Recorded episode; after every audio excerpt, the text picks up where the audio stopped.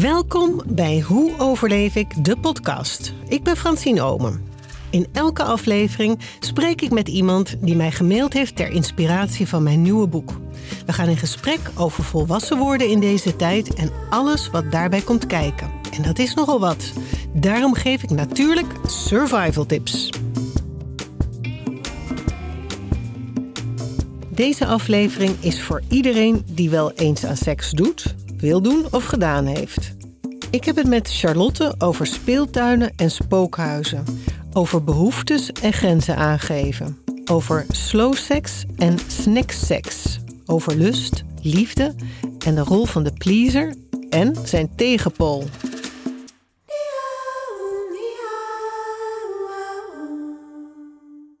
Charlotte stuurde me een mail waarin ze me vertelde over haar blog.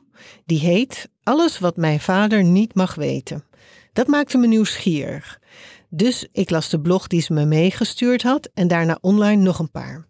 En het viel me op dat ze heel openhartig, recht voor zijn raap en met humor schrijft. Ook over seks en haar avontuurtjes. Zelf heb ik seks altijd best een moeilijk onderwerp gevonden. En ik kon er nooit zo goed over praten. Dat heeft met mijn verleden en opvoeding te maken. Ik dacht, misschien kan ik iets van Charlotte leren, dus ik nodigde haar uit. En ze leest nu eerst haar mail voor. Hoi Francine, zo begon hij. Gisteren zag ik het grote nieuws voorbij komen. Er komt een nieuwe Hoe overleef ik aan. Je zal vast al overspoeld zijn met berichten, want mijn generatie weet niet anders dan dat ze zich altijd wel in het leven van Roos konden vinden. Het boos zijn op mijn kamer, het overdreven huilen om de liefde van mijn puberleven. Alles wat Roos meemaakte, maakte ik mee. En met mij nog zoveel andere pubers. Ik zag ook je bericht dat je graag in gesprek wilde gaan met de Hoe overleef ik generatie. En daarvoor bied ik mij heel graag aan. Ik schrijf zelf blogs over het leven van een single 30-plusser, lees over mezelf. En zou je graag wat blogs willen laten lezen om je een idee te geven wat je voor verhalen kan verwachten. Bij de e-mail heb ik er een van mijn blogs toegevoegd. Ik hoor graag van je, lief Charlotte, of zoals mijn MSN-naam ooit liet zien, Charlotte. Na het lezen van Charlotte's mail en haar blogs werd ik heel benieuwd hoe het komt dat zij zo goed in haar vel zit op seksueel gebied. Wat is haar geheim?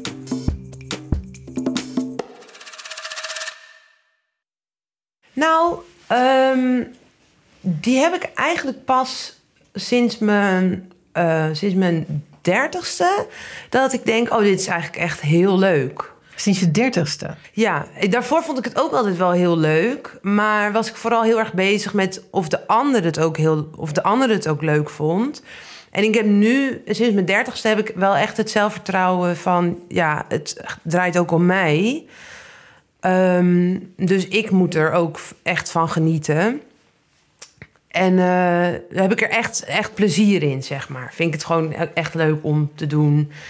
En kan je ook veel meer geven. En durf ik ook veel meer te nemen ervan. Dus daarvoor was het misschien de pleaser die seks bedreef? Als ik dat zo mag, zo zeggen? Ja, zeker, ja. En het ligt er ook wel aan met wie het was, hoor. Maar...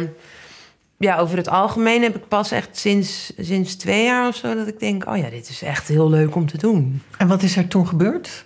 Dat die gedachte in je opkwam? Heb je daarover nagedacht? Of heb je daar... Hoe is dat veranderd? Nou, ik denk dat ik gewoon veel meer zelfvertrouwen heb gekregen. Veel zekerder ben over mezelf. En als je zeker bent over jezelf... dan kan je daar veel meer van genieten. Ja, dus dat is voor jou eigenlijk de sleutel. Ja. Dus ik hoef niet die bevestiging te hebben. Ik hoef niet de ander te pleasen. Nee. Nou ja, en ik doe het echt omdat ik er plezier in heb. En niet om iemand anders inderdaad blij te maken of zo. Dat je, om je man blij te houden... moet je gewoon af en toe met hem in bed duiken. Maar dat slaat natuurlijk helemaal nergens op. Want dat, in ieder geval in mijn hoofd slaat dat nergens op. Het zit er wel bij ons ingeramd natuurlijk. Heel het staat zelfs bij de huwelijkse plichten. Ja. Dus dat was... zeker, je hebt als vrouw, als je met een man trouwt, heb je huwelijkse plichten. Dat betekent eigenlijk gewoon dat je je benen open moest doen op het moment dat... Jezus, zeg jij Jezus, maar... Ja. En het is pas nog maar heel kort geleden dat zoiets bestaat als verkrachting binnen een huwelijk. Ja. Daarvoor bestond dat gewoon helemaal niet. Want de man mocht gewoon nemen. Daar had hij recht op. Als hij met jou getrouwd was, had hij recht op jouw lichaam. En als je dus daar niet in provided, niet in voorzag, dan was je inderdaad slechte vrouw en dan slechte. En dan, ja, en dan mocht dan. Ja, en als hij dan vreemd ging of uiteindelijk. Was je echt schuld? Ja. Ja. Heb je haar gemaakt? Ja. Ja, heel raar is dat hoe we dat. Maar ik heb het idee dat we dat nog steeds wel een beetje. Ik weet niet hoe biologieles en zo nu is. Nou, dat weet ik wel. Het is nog steeds hetzelfde. Je hebt een komkommer en daar doe je een condoom omheen en dat is het. Ja, een banaan. Ja. Kan ook. Ja. Maar we krijgen helemaal nog steeds niet mee dat het gewoon iets heel leuks is, kan zijn. En iets, wat jij net ook zei, iets gelijkwaardigs moet zijn. Ja. Ja, we hebben het al in de podcast, gaan we het vaker hebben, of hebben we het al eerder gehad over dat er gewoon eigenlijk nieuwe vakken op school onderwezen moeten worden. Ja. Die veel meer te maken hebben met wie ben ik, wat wil ik, wat kan ik. En seksualiteit is daar echt een onderdeel van. In plaats van die banaan, die komkommer en dat condoom. En ook nog helemaal geen goede voorlichting over wat de pil precies doet met je lichaam. Nee. En daar wordt gewoon helemaal, wordt helemaal geen aandacht aan besteed. En hoe praat je over seks? Hoe, terwijl het nu juist, denk ik, nou, het is altijd heel belangrijk geweest om het erover te hebben. Maar nu, je ziet het, je kan het overal zien en opzoeken. Als puber zijnde, of ook als volwassene zijnde. Maar je ziet dan alleen maar natuurlijk de gekke dingen ervan. En niet het mooie of het lieve gedeelte. Precies, het tedere, het intieme, de verbinding. Dat je ook seks kunt hebben zonder penetratie. Maar alleen sensualiteit, intimiteit, nabijheid. Ja. Het is allemaal ook heel erg doelgericht allemaal. Ja. Het ultieme doel is een orgasme. Ja, terwijl orgasmes tegelijk is helemaal fantastisch. Terwijl ik het net zo leuk kan vinden als ik een keer niet een orgasme heb gehad. Maar gewoon de hele handeling ernaartoe kan al heel leuk zijn. En ook wat ik ook pas sinds kort weet, is dat mannen ook niet altijd klaar hoeven te komen per se. Want dat was altijd wel zo. Ja, ik had gewoon altijd in mijn hoofd, als hij maar klaar komt, dan is het een goed, dan hebben we goede seks gehad. Dan is de missie geslaagd. Ja. En dan is het, dan is het leuk geweest. Maar dat hoeft ook helemaal niet. Nee, en in jouw seksuele geschiedenis, waren mannen over het algemeen geïnteresseerd in jouw pleasure of niet? Hoe bedoel je? Of jij er ook plezier aan beleefde? Sommigen wel, sommigen niet. Dat ligt er een beetje aan. Sommigen die zijn iets meer opgevoerd, denk ik. Of die hebben iets, Opgevoerd. Ja. Opgevoerde brommers, opgevoerde scooters. Opgevoed zijn misschien. Of hebben iets meer een. Opgevoed zijn. Ja. Opgevoerd. Ben jij opgevoerd of ben jij opgevoed? Seksueel. Maar sommige mannen die zijn wel ook bezig. Merk ik ook naarmate ik ouder word, hoor. En zij dus ook met of de vrouw er ook plezier aan beleeft. Of die vinden het juist heel leuk als vooral de vrouw er plezier aan beleeft. Want dat is natuurlijk ook gewoon een ego-boost voor een man. Ja, daardoor denk ik ook. Ik weet niet of jij dat ook kent. Vrouwen ook vaak faken, hè? Ja. Orgasme faken. Ja, dat heb ik vroeger ook wel veel gedaan. Ja? Ja. Nu niet meer. Eigenlijk maar, dus weer de pleaser. Ja. Van dat je de ander het gevoel geeft, ik ben een goede minnaar. Ja. Glow. Een sigaretje, man. Ja. Terwijl ik dan eigenlijk alleen maar dacht, oh chips, ik heb de was nog in de wasmachine liggen. Oh.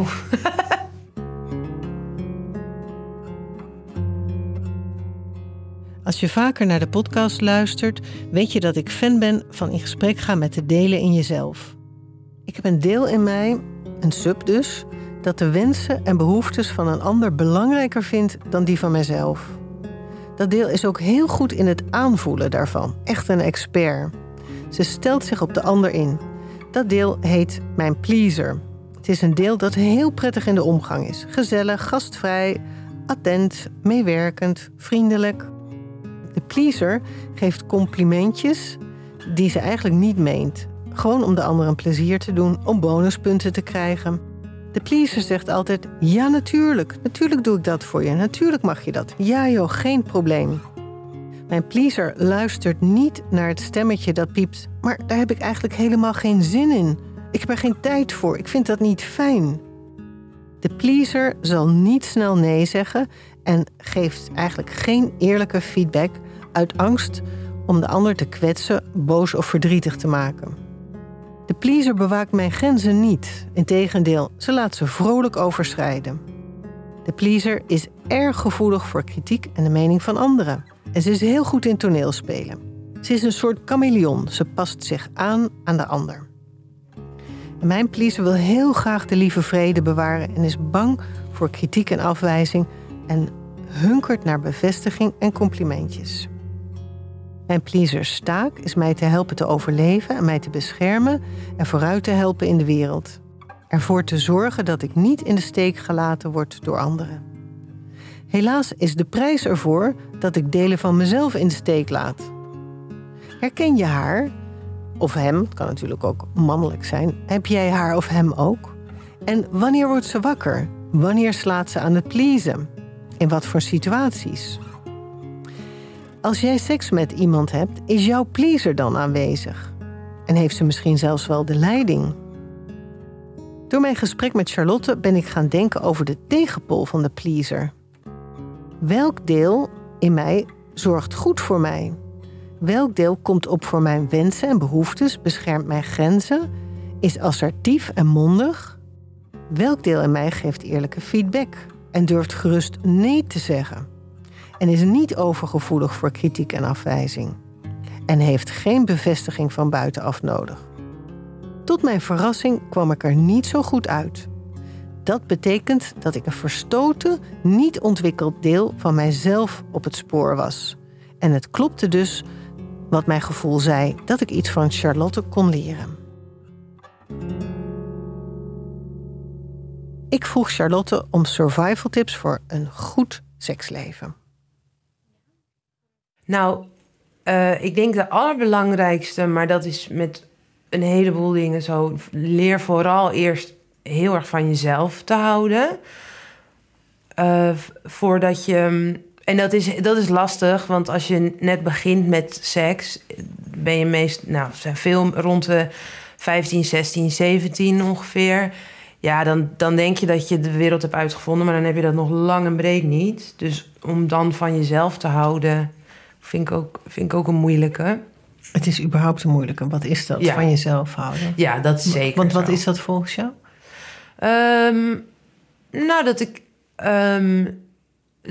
Dat ik mezelf een leuk mens vind. Zeg maar, ik zou heel goed nu bevriend met mezelf kunnen. Of ik ben ook bevriend met mezelf, maar ik zou mezelf wel als vriendin willen. Als partner hebben. Willen. Je zou wel met... Niet als partner, absoluut niet. Maar wel op een vriendschappelijke basis. Waarom wil je jezelf niet als partner hebben? Ik kan best wel een beetje ingewikkeld... voor de dag komen. Ja. Ik lijk heel, heel makkelijk en makkelijk in de omgang. Maar mijn hoofd die draait wel gewoon vaak een soort van overuren. Ja, dus. Daar heb je in je blog, schrijf je daar ook heel eerlijk over. Vind ik ook heel mooi over dat je gewoon... Ja, wat er allemaal in jouw hoofd gebeurt. En dat niet alleen maar koetjes en kalfjes is. Maar daar is van alles aan de hand. Ja. Ja, dus van jezelf houden. Ja, dat is het woord wat in mijn hoofd opkomt is dat je... Zelfacceptatie en zelfverzekerd zijn... of zelfvertrouwen, zelfwaarde, dat soort woorden komen in mij op. En de afwezigheid van schaamte. Ik denk dat de afwezigheid van schaamte inderdaad... want zelfvertrouwen vind ik ook weer lastig... want dat heb je de ene dag wel en de andere dag wat minder. En ja, in hoeverre... Ik denk dat iedereen altijd wel een beetje onzeker is over bepaalde dingen. Maar ik denk inderdaad zelf... dat je geen schaamte voor jezelf voelt. Mm-hmm. En ook als je jezelf niet te serieus durft te nemen. Ja. Dat is eigenlijk... Ja. Dat zijn denk ik de belangrijkste... Ja, maar hoe serieus jij jezelf neemt... heeft natuurlijk heel veel te maken wat jouw achtergrond is. Ja, dat is waar. Ik ga zeggen, hoe onbevlekt is seks? Maar dat is een hele rare combinatie van woorden. Maar heb je... Je snapt wat ik bedoel. Hè? Ja. Hoe waren je eerdere ervaringen? Hoe is dat in je jeugd allemaal gegaan? Wat voor rol speelde dat in het gezin? In de zin, werd er overal... Gewoon, zeg maar, je past experiences. Wat heb je meegemaakt? Ja, ik heb niet... Ik zat hier toevallig ook laatst over na te denken... of wij thuis te veel over hebben gehad en zo. Dat niet, eigenlijk. Het is ook best wel grappig, want mijn moeder en mijn broertje... die zeggen altijd, nou ja, ik lees liever een goed boek... dan dat ik seks heb. en met mijn vader heb ik het er sowieso niet over eigenlijk. Die hoeft het er ook niet zo over te hebben. Dus waar mijn fascinatie dan vandaan komt... dat weet ik eigenlijk niet zo heel goed... Maar daar heb ik wel een theorie over. Dat heeft te maken met het uitbesteden van eigenschappen in een gezin. Dus, maar dit is een psychologie van de koude grond. Mm-hmm. Omdat jouw moeder, dus jij zegt, jouw moeder leest liever een goed boek. Ja. Dus jouw moeder heeft, eigenlijk zou je bijna kunnen zeggen misschien... ik zeg niet dat het zo is, maar haar seksuele deel verdrongen... om de een of andere reden... Dat zit bij haar in een achterkamertje opgesloten. Ja. Om een of andere vast en zekere reden. En daarom breng jij het in beeld. Ja, misschien. En want wij zijn wel... Mijn moeder is wel... wij zijn wel van de grappen en zo erover. Dus we kunnen soms af en toe een beetje ordinair erin overkomen. En zij is ook best wel open als in... er hangt... Ik weet niet of ze dit leuk vindt dat ik dit vertel, sorry. Sorry, mam. Maar er hangt bijvoorbeeld wel nu bij haar... ze woont nu met haar nieuwe vriend. En hij heeft wel veel... Hij heeft vroeger seksshops gehad en is er wel redelijk open over. En er hangt ook een enorme halfnaakt schilderij van haar in een slaapkamer. Dus ze is er zeg maar wel... mee bezig, maar de hele daad zelf vindt zij gewoon niet zo... Oh, dus cool. Haar seksuele deel is weer uit de achterkamertje tevoorschijn gekomen? Ja, zij is echt toen... Omdat ze dus een partner heeft gekozen, nota bene. Truth is stranger than fiction. Ja. Dus zij die een beetje geblokkeerd was of zo... heeft een nieuwe vriend en die owns seksshops. Ja, dan heeft die tijd... Ik vind het leven zo geweldig. Ja. Dit is zo. Dit verzin je niet, hè? Nee, jij en ik zijn allebei schrijvers. En, Ja, maar daarom kijken we er denk ik ook zo... naar dat het gewoon heel grappig. De mensen zijn gewoon heel grappig over het algemeen. Ja, zeker. Als je ernaar kijkt en ook naar jezelf. Ja. Want dat begon je ook te zeggen, die zelfrelativering is ook... Als je dus geen serieuze halszaak is, seks... en als het onbesmet is misschien een beter woord dan onbevlekt... van je hebt geen nare ervaring in jeugd gehad... dat het gewoon eigenlijk een leuk gebied is... Ja. Ja, ik heb sowieso niet... Ja, vroeger wel dat je dan dacht van... of dat je wel seks had met iemand... omdat je diegene interessant vond... en je ook wilde dat diegene jou, zeg maar... Precies, je wilde hem aan je binden. Ja, precies. Maar ik heb nooit hele nare... dingen meegemaakt. Nee. Ik ben er altijd wel gewoon bij geweest, zeg maar. En misschien is dat ook wel omdat ik het goed kan relativeren. Dat sommige mensen, als die zouden dingen hebben meegemaakt... die ik meemaakte, hadden gedacht van... oh jeetje, wat heftig. Maar je tilt er niet zo zwaar. Nee. Grappig is dat, want je zegt... er gebeurt wel van alles in mijn hoofd. Maar dat is dus niet iets... Nee. Ik noem het altijd de klittenbandjes... waar het klittenbandje aan blijft hangen. Dat blijft bij jou aan andere dingen hangen waarschijnlijk... maar niet aan seksualiteit. Nee. Maar bij jou jij wil gewoon seks om seks. Ja. Je bent horny. Je wilt gewoon, net zoals je honger... Ik heb ontzettend zin in een zak friet nu. Ja. Met mayonaise. Ja. Ja. En dan zorg ik ervoor dat ik die zak friet krijg. Ja. Misschien is dat ook wel omdat ik single ben, hoor. Dat weet ik niet, want ik heb nog nooit echt een hele lange relatie gehad... waarbij het ook een heel belangrijke rol speelde... Of wel lange relaties gehad, maar niet. Maar ik denk dat misschien ook is omdat ik single ben of zo. En het is heel makkelijk. Het is heel makkelijk om die zak friet krijgen. Vertel daar eens wat over. Eerst, ja, je hebt natuurlijk gewoon allemaal dating-apps. Ik ben heel slecht in flirten, dus ik moet het echt wel hebben van de dating-apps. Want als iemand in de kroeg met mij begint te praten, dan denk ik, mijn gulp staat open. Waarom? Ja, ik ben gewoon heel slecht in flirten. Ik snap het gewoon. Ik snap het gewoon niet. Nee. Nee, als iemand naar mij kijkt, dan denk ik, oh, heb ik iets tussen mijn tanden zitten? Ik heb precies hetzelfde.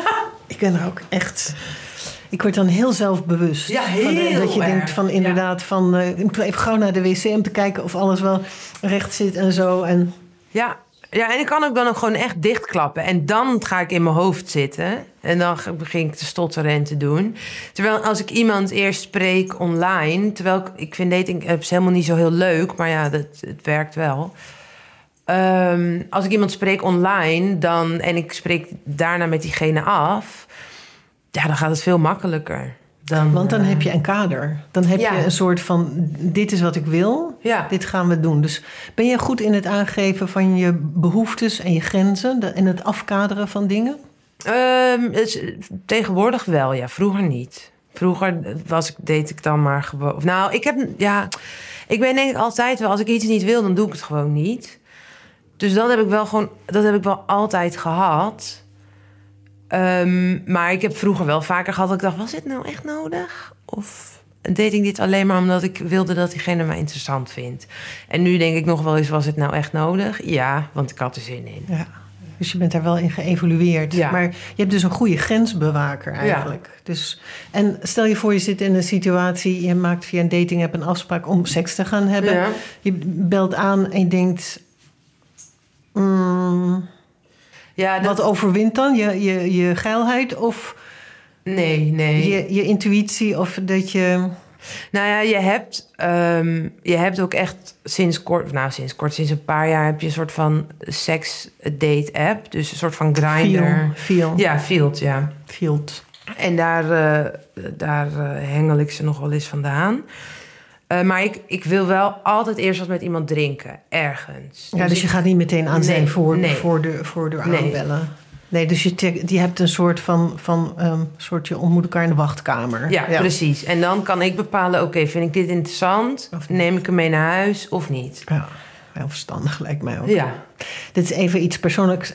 Voor mij, ik praat er eigenlijk nog niet zoveel over met andere mensen. Voor mij is mijn neus ontzettend belangrijk. Hoe zit dat bij jou? Als ik vind dat iemand niet goed ruikt, heb jij dat? Ja, als ik iemand niet lekker vind ruiken... dan kan je inderdaad eruit zien als Brad Pitt. Maar, dat heeft... maar als je neus bij mij is het... als mijn neus nee zegt, is het nee. Oh ja, nee, zo heb ik er nog nooit echt naar gekeken. Maar het is wel... Ik heb ook wel eens gehad dat ik dan seks had met iemand... en dat ik dan tijdens de seks... diegene niet lekker vond ruiken. En dan had hij niet iets geks gedaan of zo... maar gewoon, ja, je zweet. Ja, en je lichaam scheurt. Ja, en dan kan ik dan alsnog best wel op afknappen... dat ik denk, oh ja... Nee. En durf jij dan te zeggen... hey joh, wil je alsjeblieft eerst even gaan douchen? Ja, maar ik denk niet dat het dan te maken heeft met douchen. Want het is gewoon de lichaamsgeur die iemand heeft. Ja, die pheromonen dus eigenlijk. Ja. Dus dan, maar ik word er dan wel minder opgewonden van. Maar... Ja, als we dan al bezig zijn, dan probeer ik er maar gewoon van te genieten, zeg maar. Dus je blokkeert dan wel een stukje van jezelf? Ja. Want het is ook zo lullig om te zeggen... ja, sorry, ik vind je niet lekker ruiken, dus we kunnen niet... Ja, dat zou wel kunnen, hoor, maar ja, dat vind ik dan wel weer... Ik vind dat altijd een heel moeilijk vlak van... in hoeverre geef je aan wat je voelt en wat je... Ja, op het moment... Sorry. Op het moment zelf. Als je dus, zeg maar, je ligt daar in bed... en je krijgt gewoon second thoughts daarover. Dat je denkt van, dit voelt toch eigenlijk niet goed. Wat doe jij dan? Want ik wil eigenlijk naar huis nu. Of ik wil dat jij naar huis gaat. Nou, ik heb het wel een paar keer gehad. En toen ben ik gewoon... ben ik ook gewoon weggegaan. Ik heb het... Want... dan denk ik ook op dat moment... ik vind het best wel heel belangrijk... wat andere mensen van mij vinden. Maar op zo'n moment denk ik dan... ja, dit gaat hem toch niet worden... in geen enkel opzicht. Dus dan... nou ja, dan... ik heb wel eens gehad dat ik dan gewoon zei... ja, sorry, ik vind het toch niet zo prettig. ik ga naar huis en je hoort nog van me. Of ik zeg dan wel, ja, het zit eventjes niet zo goed in mijn hoofd. Dat ik het wel een soort van niet diegene het idee geef, jij bent het. Want dat vind ik dan wel weer naar. Of diegene moet me echt heel respectloos behandelen. Dan krijgt hij het wel te horen. Maar ja, ik stop dan gewoon. En dan, Dus dat is ook zelfliefde. Dat je dus gewoon integer bent met jezelf. Ja.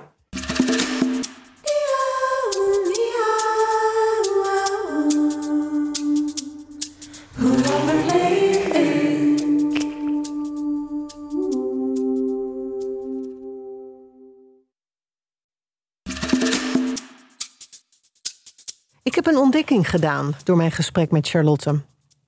Ik heb mijn pleaser beter in beeld gekregen en haar tegenpool ontdekt. Mijn pleaser heet vanaf vandaag Miss Marshmallow. Ze sugarcoat alles. Ze is zoet en makkelijk, iedereen houdt van haar, maar ze is wel wat plakkerig en ik krijg er kiespijn van. En dat is eigenlijk een grappige kiespijn, want ze kiest niet voor mij, maar voor de ander. De tegenpool van Miss Marshmallow is Marshall. Hij is gemodelleerd op Marshall Rosenberg, de grondlegger van de geweldloze communicatie.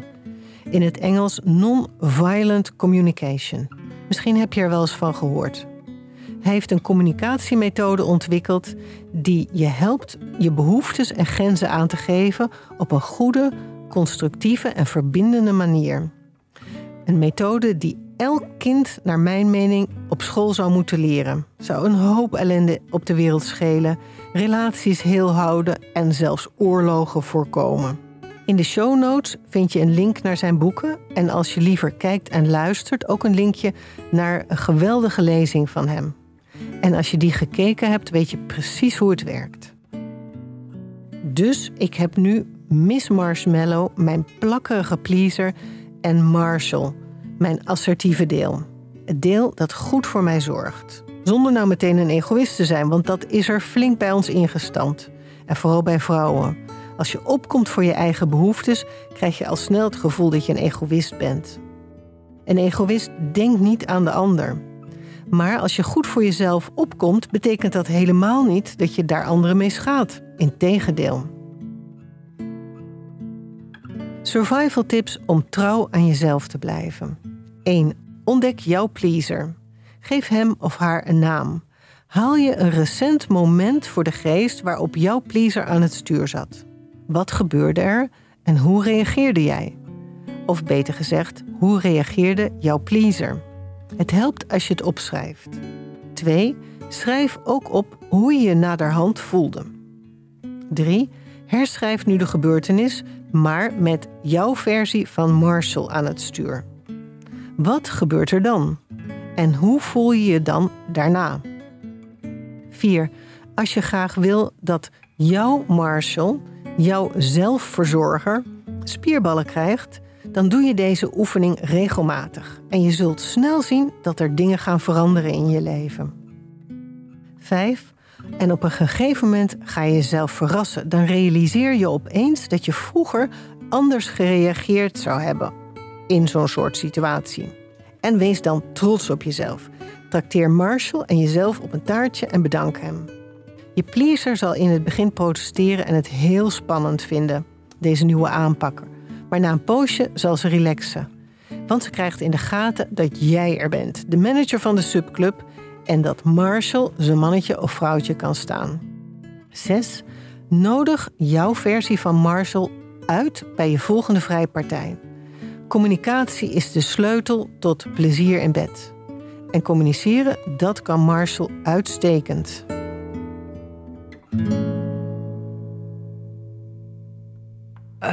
Ze zeggen altijd, je moet goed met elkaar kunnen communiceren, maar dat doe ik ook niet altijd. Ik denk dat het, wat bij mij ook heel erg heeft geholpen, is om een soort van uit je hoofd of zo te stappen. Wat heel moeilijk is. En wat je dus ook eigenlijk alleen maar weer kan met zelfvertrouwen. Maar dus gewoon niet te veel bezig zijn met hoe vindt de ander het, maar hoe vind ik het. En verder,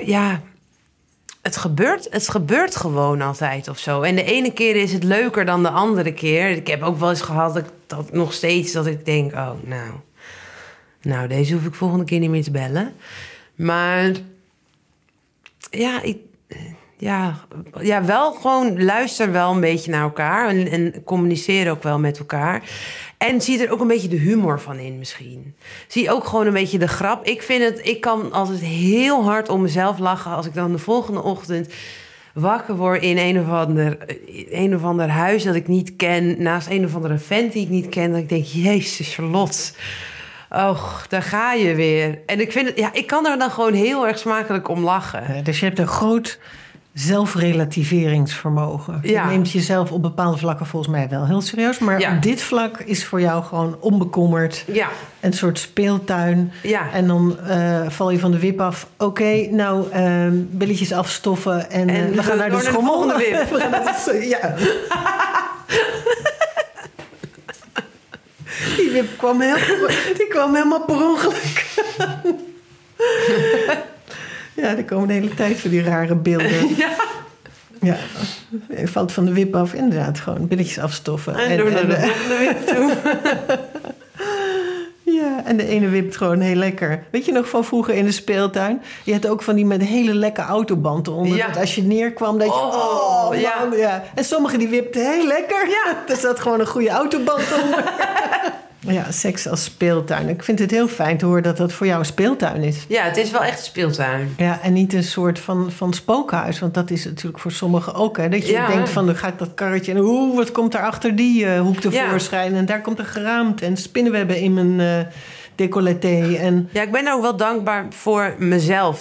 Want ik heb dat eigenlijk vooral gewoon zelf gedaan. Dat ik het gewoon als een speeltuin zie en er ook niet zo zwaar aan til. Nee, precies, dat bedoel ik. Ja, dat het geen halszaak is, maar dat je gewoon eigenlijk gewoon heel positief, optimistisch en daar zit niet een doemdenker op of zo of een hele grote vinger die jou de hele tijd waarschuwt.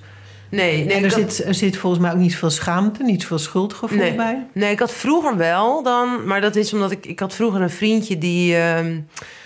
Die vond vrouwen die het met meerdere mensen seks hadden gehad, dat waren gewoon standaard sletten. En dat heeft hij ook wel vrij vaak duidelijk gemaakt. Dus toen heb ik wel een tijdje gedacht van, oké, doen het uit vast. Van, als ik dan nu meteen met deze jongen het bed induik, dan ben ik wel een slet. En dan gaat hij mij wel ook een slet vinden. Maar ik zit nu ook op een leeftijd dat ik denk van sorry lieverd. Als dat is wat jij denkt, dan heb jij het leven gewoon niet zo goed begrepen, denk ik. En dan moet je zelf maar eens een keer met iemand gaan praten en niet ik. Als je het dan hebt over die, je hebt honger, je hebt zin in een zak friet. Is het dan heel erg orgasmegericht? Of is er ook echt dat je bijvoorbeeld 2, 3, 4, 5 uur... intiem, close met elkaar bent, elkaar ontdekt, dat heel langzaam slow gaat. Dus als je zegt, ik heb snackseks en ik heb slow seks. Ja, snackseks heb ik wel echt met jongens die ik dus gewoon van die apps afpluk. Dat is gewoon wel vaak even dat is snacken. Eigenlijk de automatiek. Ja, het is gewoon een beetje McDonald's. Je bestelt het, want je hebt er heel veel zin in en dan heb je het op en dan denk je, daar was. Ja, en dan heb je wat voor gevoel heb je dan in je buik? Ik word er altijd dan wel... Ik krijg er dan gewoon wel even een boost van. Het is eigenlijk gewoon een soort van... drugs bijna. Van het is dan even zo... lekker. Een shotje seks. Ja. En dat slow... Dat heb ik meer met mensen die ik meer vertrouw... en waar ik al vaker... mee ben geweest. Dus slow seks heeft voor jou wel te maken met vertrouwen, met echt verbinding, dat je elkaar leert kennen. Ja.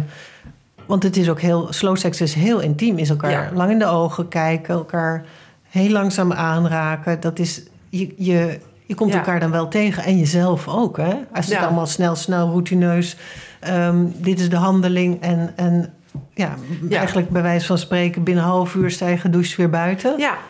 Dat is dat is eigenlijk niet heel intiem. Dat is inderdaad gewoon in de automatiek een lekkere zak friet. Daar zit dan ook gewoon geen enkele vorm van liefde en geen bij. Verwachting. Nee, helemaal niet.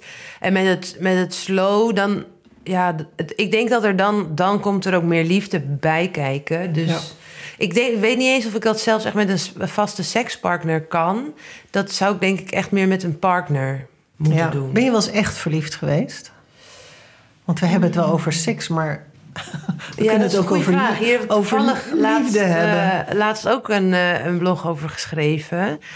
Waarbij ik mezelf dat heel erg afvroeg. Ben ik wel eens echt verliefd geweest? En dat is eigenlijk... nee, niet. Ik heb wel 1 keer gehad dat ik... maar toen was ik nog heel jong. Dat was echt een soort van kalverliefde. Dat ik gewoon niet meer kon eten en gewoon niet kon functioneren, behalve als ik hem zag. En daarna... Ja, ik ben heel snel verliefd. Zeg maar, iemand kan een leuke glimlach hebben en dan ben ik verliefd. Maar dan is dat... 2 dagen later is dat alweer voorbij en dan ben ik alweer verliefd op de ander. Dus echt de hele diepe verliefdheid, dat heb ik eigenlijk al heel lang niet gevoeld. En is dat iets waar je naar verlangt? Ja. Ik zou nu ook wel echt wel weer een relatie willen. Ja. En gewoon hele andere gevoelens krijgen dan... Dan die zak friet. Ja. Of de wipwap. Ja, precies. Ja. Ja, iemand echt leren kennen en investeren in elkaar en in de relatie. Ja. En. Maar dit is gewoon makkelijker ook. Ja. Voor de tuin is dit. Ja, is gewoon dus eigenlijk dan is liefde naar een echt goed restaurant te gaan. Waar ze meerdere gangen serveren. Ja, heel langzaam. Waar je gewoon de hele avond en intussen elkaar in de ogen kijkt. Ja. En vragen stelt over je verleden, over je toekomst, over... Ja, je zit nu ook te glimlachen. En ik zie het dan ook meteen een soort van vormen. Ja, met een linnen servet. En dan komt er nog een ober met een hele mooie wijn. En dan... En dat je dan na het dessert, heerlijk dessert... En dan hand in hand door een mooie straat in New York naar huis slentert... Ik had hier laatst dit hele scenario ook beschreven. Want ik ben wel best wel heel romantisch in mijn hoofd. En dit hele scenario had ik dus geschreven... dat ik dat heel graag een keer met iemand zou willen doen. En dan was het in Parijs. Oh ja, Parijs. En dan daarna in een veel te luxe hotel. En gewoon, zeg maar... Ja. En nu is het inderdaad gewoon even snel wat uit de muur trekken. Ja. Ja. Zo kan ook heel romantisch zijn, hoor. Maar... En vind je het spannend om je te binden aan iemand? Ja, dat denk ik wel. Ik denk dat ik die kant van mezelf laat zien dan wel weer.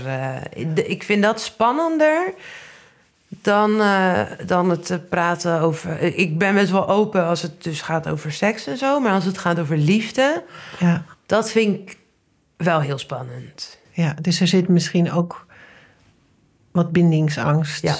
Verlatingsangst. Ja. Dat zijn twee kanten van dezelfde medaille.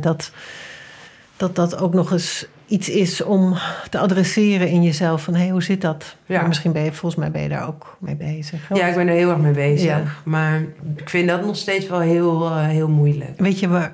We moeten gaan afronden onderhand. Maar weet je waar dat vandaan komt? Want volgens mij kunnen we nog wel 2 uur door blijven praten.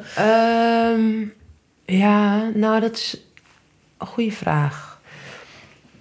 Ik heb hier heel vaak over nagedacht en ik kan hier niet echt mijn vinger nog steeds op leggen waar dat vandaan komt. Ik denk dat dat nog steeds wel een stukje onzekerheid is. Van, ben ik interessant genoeg voor iemand? Heb ik genoeg diepgang of zo? Terwijl dat eigenlijk ook nergens op slaat. Maar nee, ik vind het kwetsbaar. Ik vind het gewoon heel lastig om kwetsbaar te zijn. Waardoor dus snackseks heel makkelijk is. Want dan hoef je dus ook niet kwetsbaar te zijn. En het echt hebben van liefde... dat heeft dan wel met je kwetsbaar zijn te maken. Absoluut. En dat vind ik gewoon nog steeds best wel eng. Ja. Ik weet er alles van. Dan nog misschien een conclusievraag van... die bindingsverlatingsangst komt ergens vandaan. Je zegt dat je moeder is gescheiden. Heeft nu een nieuwe partner. Wat voor relatie hadden je ouders? Naar ons toe heel liefdevol, maar naar elkaar niet echt. Mijn vader die was gewoon altijd 's avonds ook aan het werk. Dus mijn moeder zat altijd alleen thuis. En mijn vader die was wel heel gek op ons, nog steeds. Maar Ik heb hun niet echt heel... Ja, soms wel hoor. Ik heb ze wel eens zien zoenen of zo in de keuken. En dan, heel man, pap, doe niet.